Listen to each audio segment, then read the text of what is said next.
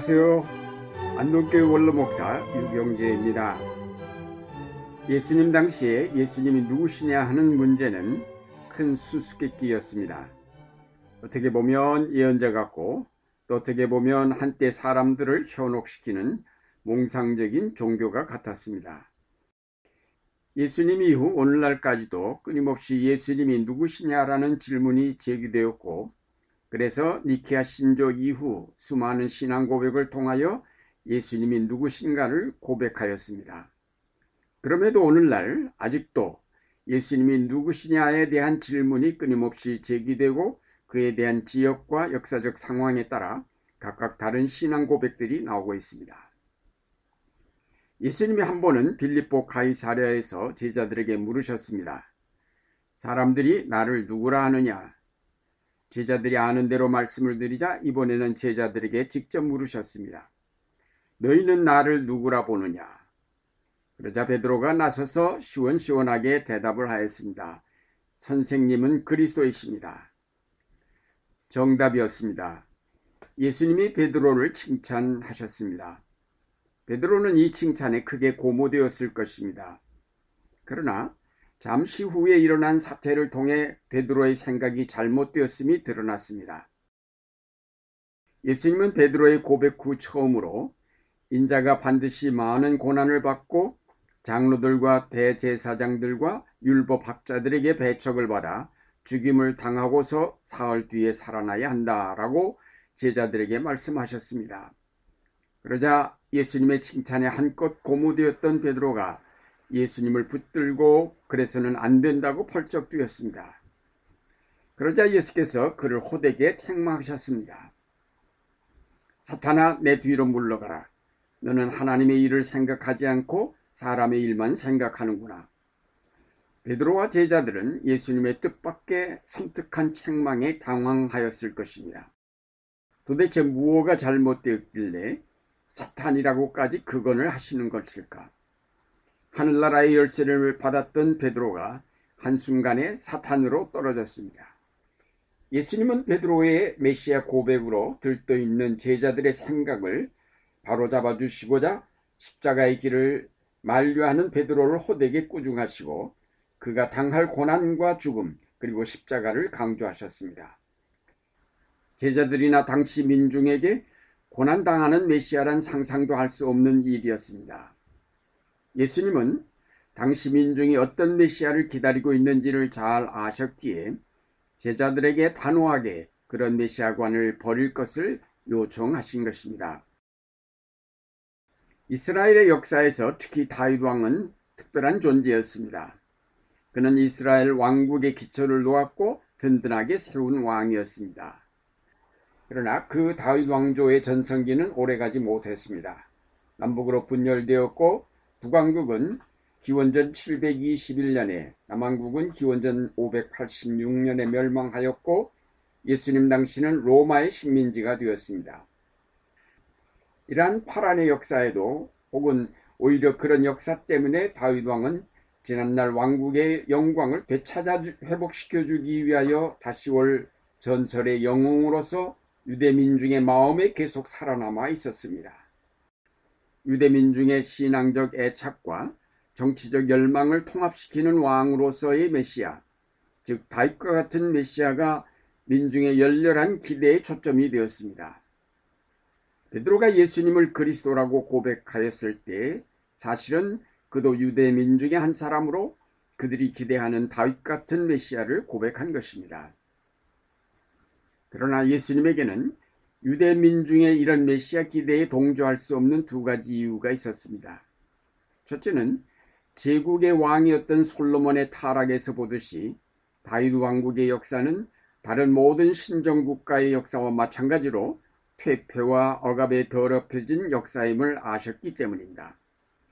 예수님의 사명은 하나님 나라를 선포하고 이루고자 오셨지 이스라엘 제국을 세우려 오신 것이 아니었습니다.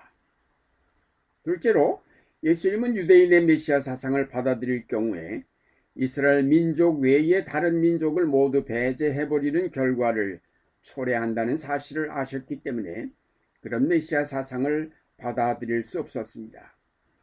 유대 민중이 생각하는 메시아는 다분히 민족적이요 폭력과 보복을 행사하는 그런 메시아였습니다. 그러나 하나님의 통치를 이 땅에 실현하고자 오신 예수님은 이런 유대인의 메시아 사상을 받아들일 수 없었습니다. 마가복음 12장에서 예수님은 그리스도가 다윗의 자손이 아니라고 하셨는데 이로써 유대인의 다윗 같은 메시아 사상을 부정하신 것입니다.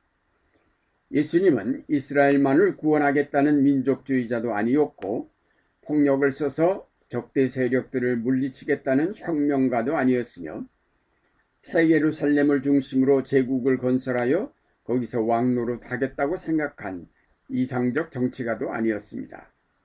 그와는 반대로 섬기며 고난당하고 죽임을 당함으로 하나님의 나라를 세우는 메시아였습니다.